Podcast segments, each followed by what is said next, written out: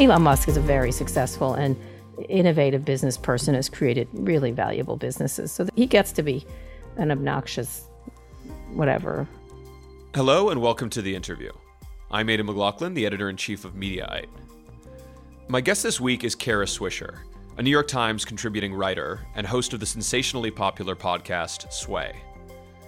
Kara is the first person I would ever want to talk to about the seismic shifts going on in the tech and media worlds right now, particularly at Twitter, where Elon Musk's $44 billion takeover remains an open question.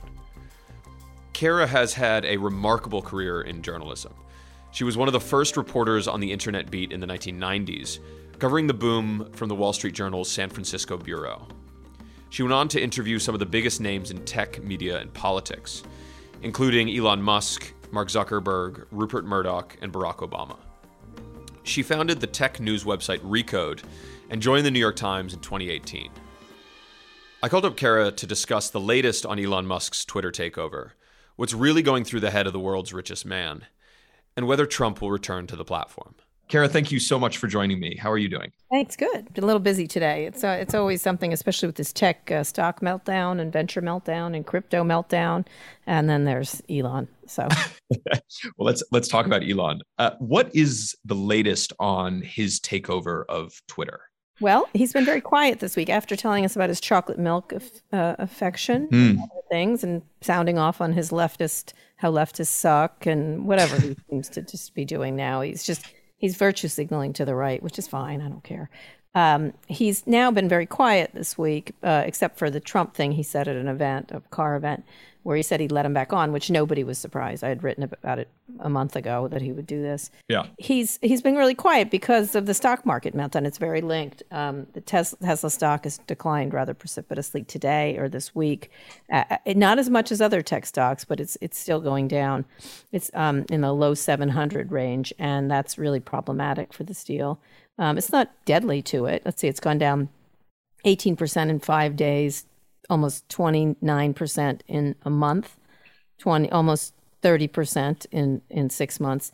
And you know, Tesla it's really like on a downward shift. The short sellers seem to be battling it out with his fans. I can't tell.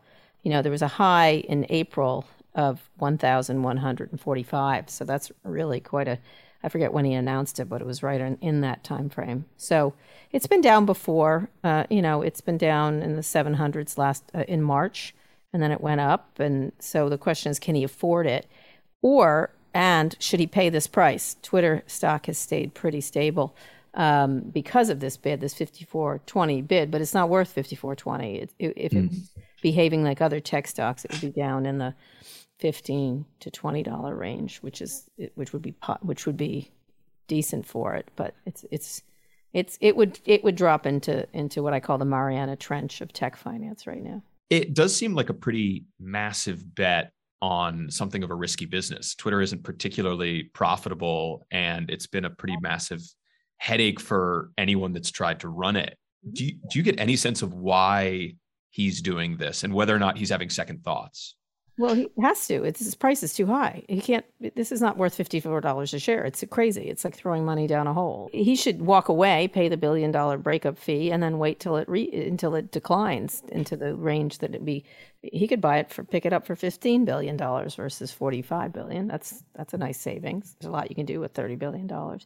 So you know, I don't know if he can pick it up. They may not agree to it, and there, then there'd be lots of oh, there's be lots of people wanting to buy it at fifteen billion.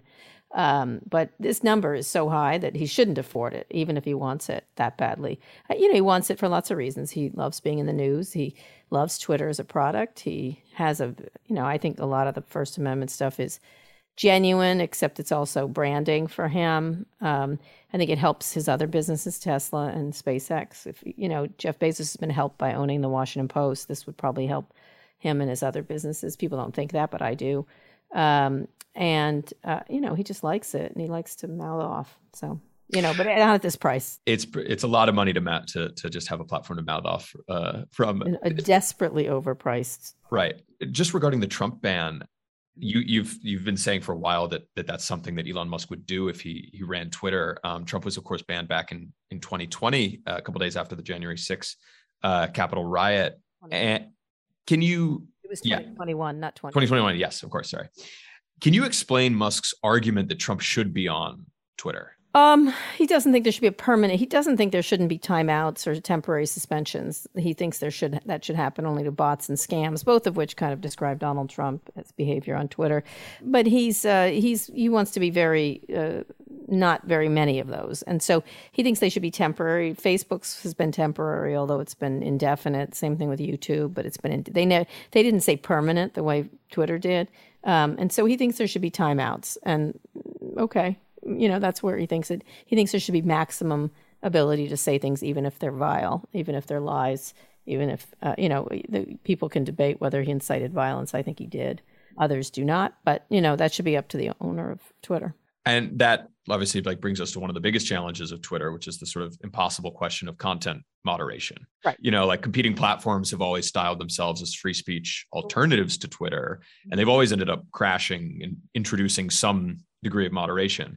Yep. Is there any sign that, with regards to content moderation, Musk is going to operate Twitter any differently than the current regime? I don't know. I don't know. I don't know. You know, I don't think he has any idea what he's talking about. Honestly, I think he's just saying things like it's like me saying things. I don't. I don't think he knows what they've done. I right. Masnick wrote a very good piece in Techdirt saying all the things he says broadly they've done. really impossible task, and so I think you know it's you know it's very it's very Trumpian to say we need to fix this. Well, this has been fixed or this has been looked at.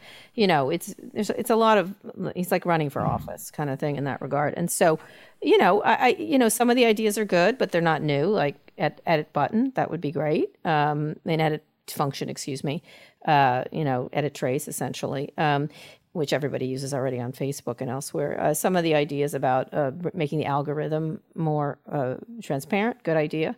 Uh, then it would possibly shut up the right wing, which of course will never shut up, so probably not. Um, uh, all kinds of things. They're good ideas. The question is, the question is, should it be private to be able to do these things? And it depends on who's running it.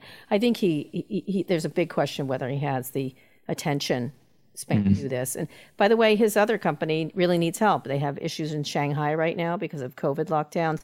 His business, which is funding all this, is is not trouble. It's an excellent car, but he had to recall some things. He's it takes a lot to run a car company, and he's very good at it. But you know, GM is coming for them, even though he disdains them. Someone's good. Look at Netflix. No one thought anybody can catch Netflix, and everybody's caught Netflix. So he'll get caught like everybody else, you know, eventually you're right. It does sound like he's kind of campaigning. You know, he said I read that quote the other day where he said he was he wanted to unlock Twitter. Yeah, whatever. And like, has he has he signaled anything that he would do beyond sort of little you know technical functions? Everybody goes woo when he says something. Like, why should he be specific, general and broad, and say nothing by saying a lot, like saying like talking a lot? You know, that's that sounds familiar. You've known Elon Musk for years. You know, and by the way, let me just say, yeah, comparing him to Trump there in that regard. Trump has made no good businesses. He's a terrible business person and has a has a has a spate of shitty businesses that he's dragged behind him for years. The only thing he's good at is running his mouth, which has made a good make it made him president. Fine, um, but uh, you know, good for him. But the, Elon Musk is a very successful and innovative business person. Has created really valuable businesses. So there is, you know, he he gets to be an obnoxious whatever so and so if he wants to be as far as i'm concerned. Right and so you you've known him for years since since before he was you know the, the, richest man in the world. But what what's that relationship been like over the years? Up and down. You know we've had beefs. He didn't talk to me after the covid thing when i disagreed with him on covid for a while. He's now talking only to right he hasn't returned my emails he usually does. Talking to right-wing people now. He's friends with you know whatever mike cernovich good for him. He's making new friends I don't care. I have four children. I don't need Elon Musk. I do like talking to him. We have really great rapport. Um, we've had some great interviews. I mm. like when we disagree. Um, I like Elon. He's very funny. He's very um, he's funny. He's a really funny and interesting person. I don't like everything that comes out of his mouth, but I could say that about a lot of people. But he is, you know, same thing. He reminds me a lot more of Steve Jobs than anybody else. Really? Yeah. What's he like to interview? I I think in your last interview with him, he spent a lot of the time making jokes about like the size of Jeff Bezos's rockets. He did, he did. And that was part of it. But actually it's great. You know, I've done at least four significant, four, six significantly long interviews. And if you listen to any of them, there's so much there. Um, I don't, you know, he loves to make a, you know, the minute he can make a meme joke or a penis joke, he goes right there. And honestly, I made, I, I walked him right into it. So I feel. who among us? who among us has not made a penis joke? I certainly do know how to get someone to make one. And so he's, um, you know, it's his way. So I don't care. Like, I don't care if he wants to make them. And, but then he does talk substantively about everything from simulate life being a simulation to Neuralink, which is his brain company, which we'll see where it goes, to ideas about open, uh, open source, to uh, AI. He's, you know, he's he's such a he contains multitudes, and some of it is really juvenile, and some of it is is quite brilliant. And so you know, I, I always say like, look, go back, go and read a biography of uh, of Thomas Edison. What an asshole, right? Really, you read that biography, you're like, what an asshole that guy was. Um, also brilliant. So, and by the way, I don't think, I mean, many people think Elon's an asshole. I do not. He can say some unfortunate things. He lives out loud. So, and I think like contrary to a lot of the hand wringing on Twitter about him being basically like Trump with a jetpack. We actually don't know a lot about his politics, and you've you've written about this extensively. Uh, what can you tell us about Very his politics? Wingy right now. He's being like mm-hmm. the left has left me. He can be. Very, he's one of the biggest donors to ACLU, which is not. You know, it's not. It makes sense. Like he, he has. I wouldn't know what his politics are. I think he yeah. Obama. He doesn't like Biden. Uh, he has said negative things about Trump to me but he also likes some Trump policies. He insults the government and then he has big government contracts. You know, he's, again, he's confusing. And so I wouldn't put him in any, I think he's more in that right wing Silicon Valley way is right now. It's more libertarian right. And it's sort of led by Peter Thiel. I think he's a whole lot smarter than Peter Thiel by far and more innovative. And Peter, Peter Thiel, no matter how you slice it, is a money person, right? Um, and so he just throws his money around. And, and Elon really has um, big thoughts about big issues, and that's it's different. I just don't know what his. I think he could all of a sudden he could become a leftist. I just w- could see it.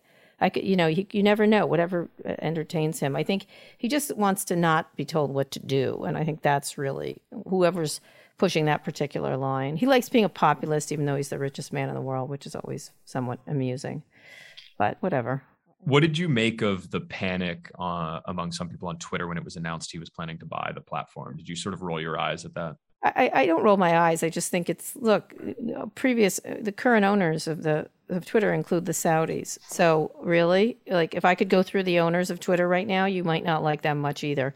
Um, you know, I, I I I don't know what to say. I think they're over indexing on what Twitter means and the impact it has. I think it's a very small operation. It's a shitty business. It's uh, only used by 20% of Americans and even less so abroad. It's used by the elite, you know, and I mean the right and left wing elite, not just the left elite, uh, both of them, and politicians and media and some celebrities. And, you know, just because we're entranced with it, it's not that entrancing. Most people are entranced by TikTok if you want to really look at something that we should be paying more attention to. Um, this is a this is something that has a lot of, of high profile it's worth something because it's one of the few major sites on the internet that's independent. Uh, so that's worth something. And if you could, and you should be able to make money off of it. Nobody has, but that maybe there might be other reasons for that.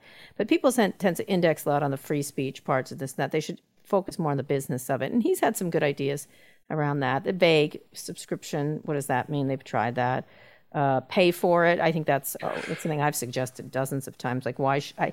Elon Musk has gotten more free marketing from Twitter, and that he would pay for normally. Buy ads, but he doesn't have to because he's Elon on Twitter, and he gets to push his rockets or his cars or whatever the heck he's working on. As we sort of touched on, he's obviously an incredibly smart and successful guy. How do you reconcile that, the enormous amount of success that he's had, with some of his stranger sort of blunders. My personal favorite uh, anecdote was when the heroic British diver was working to rescue the Thai schoolboys from a cave, and, and Musk smeared him as a, as a pedophile. Um, do you um, what do you think of that? I don't know what to say. That's the way people are. I don't. He just is.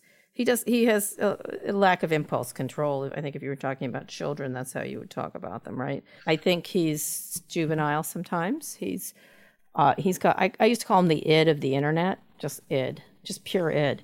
So he like sits there and maybe he, you know, he talks about smoking pot. Maybe he's smoking pot. Maybe he's tired. It's his outlet. It's his, it's obviously an addictive situation for him, and as with me and, and many people. Um, and he's probably sitting there. He's like, "Wow, this is funny." He's probably more isolated than most people. Maybe not. He has a lot of kids for sure, but mm-hmm. you know, it's hard when you're that rich. You don't have a lot. You get your world gets smaller and smaller the richer you are. It's kind of a weird thing. Um, what's hers, What's the thing? He hasn't tweeted for 19 hours, which is interesting. Starlink about Starlink. He hasn't really talked about Twitter. The chocolate milk. The chocolate milk was the last one I really saw. I don't know. Maybe it was high. I don't know.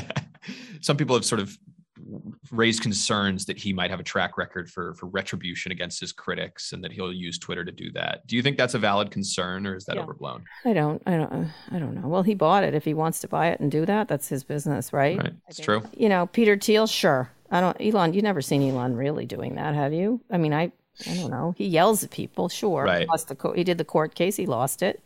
Um, so, you know, he paid in court for that. So I don't I don't know what to say about that because he's um, you know, he's he is what he is, right? He you know, I just I, I don't see him doing that. I never I don't know. He just he's not the evil genius in that regard. I mean, Peter Thiel sued a whole media company out of existence. Elon's not doing any of that stuff. Uh, you've long written about the problems with major digital platforms being run by single billionaire owners. Do you yeah. think that that's a problem that's only getting worse? Or are we moving towards a more sort of collectivist approach in how platforms are managed? We are not. They're owned by really wealthy people. Oh. I mean, let me just let me just before everyone goes crazy. The most media companies in the history of the world have been run by really wealthy people. So, you know, everyone goes, oh my God. I'm like, do you know all the newspapers are owned like four families yeah. today, right? The Chandlers. Well, the guy who ran the Chicago Tribune was like a raging racist, right? Uh, many years. Um, you know, I, this is the way it's been forever. CBS, all the big networks were owned by individuals and, and they have enormous sway over people and they tell people what to write and what not to write.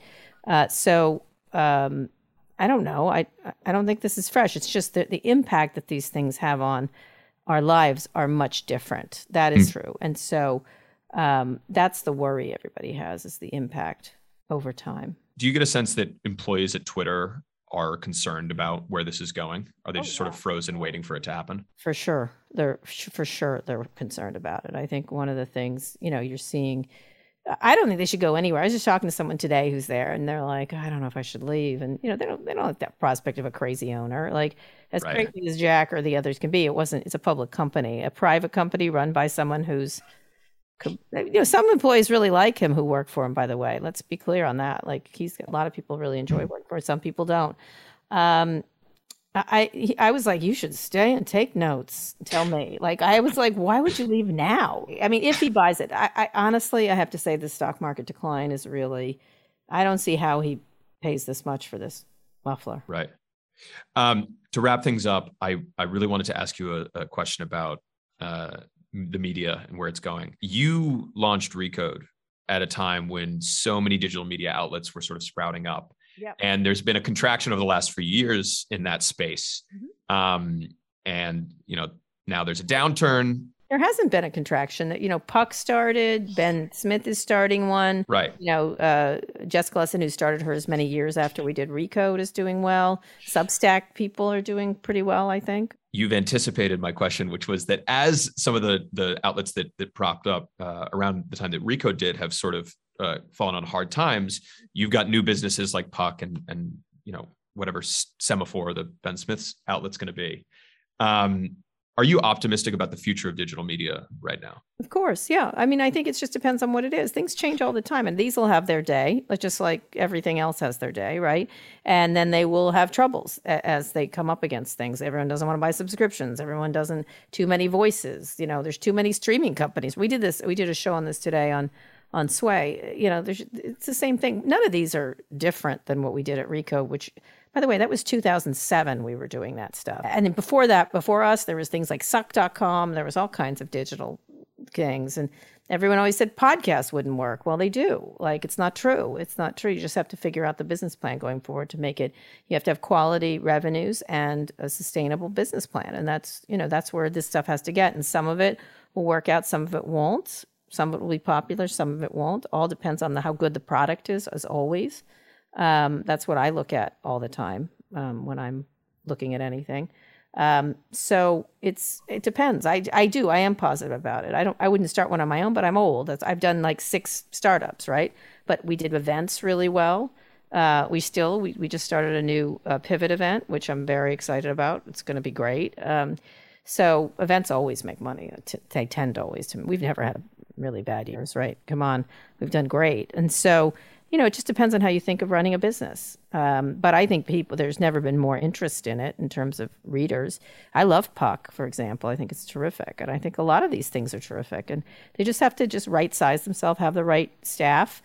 Uh, there's a lot of things I would do differently, but a lot of people are borrowing from a lot of things we did, right? And they're mm. just doing it in a different way or the same way. And it's just a different time. And so I'm, um, I'm, I'm pretty positive about it. I don't know why it wouldn't be, wouldn't keep going. I'm excited. Kara Swisher, thank you so much for joining me. I really appreciate it. No problem. Thank you for listening to this episode of The Interview. Please subscribe to The Interview on Apple Podcasts or Spotify. And check out coverage of my conversation with Kara Swisher on Mediaite.com.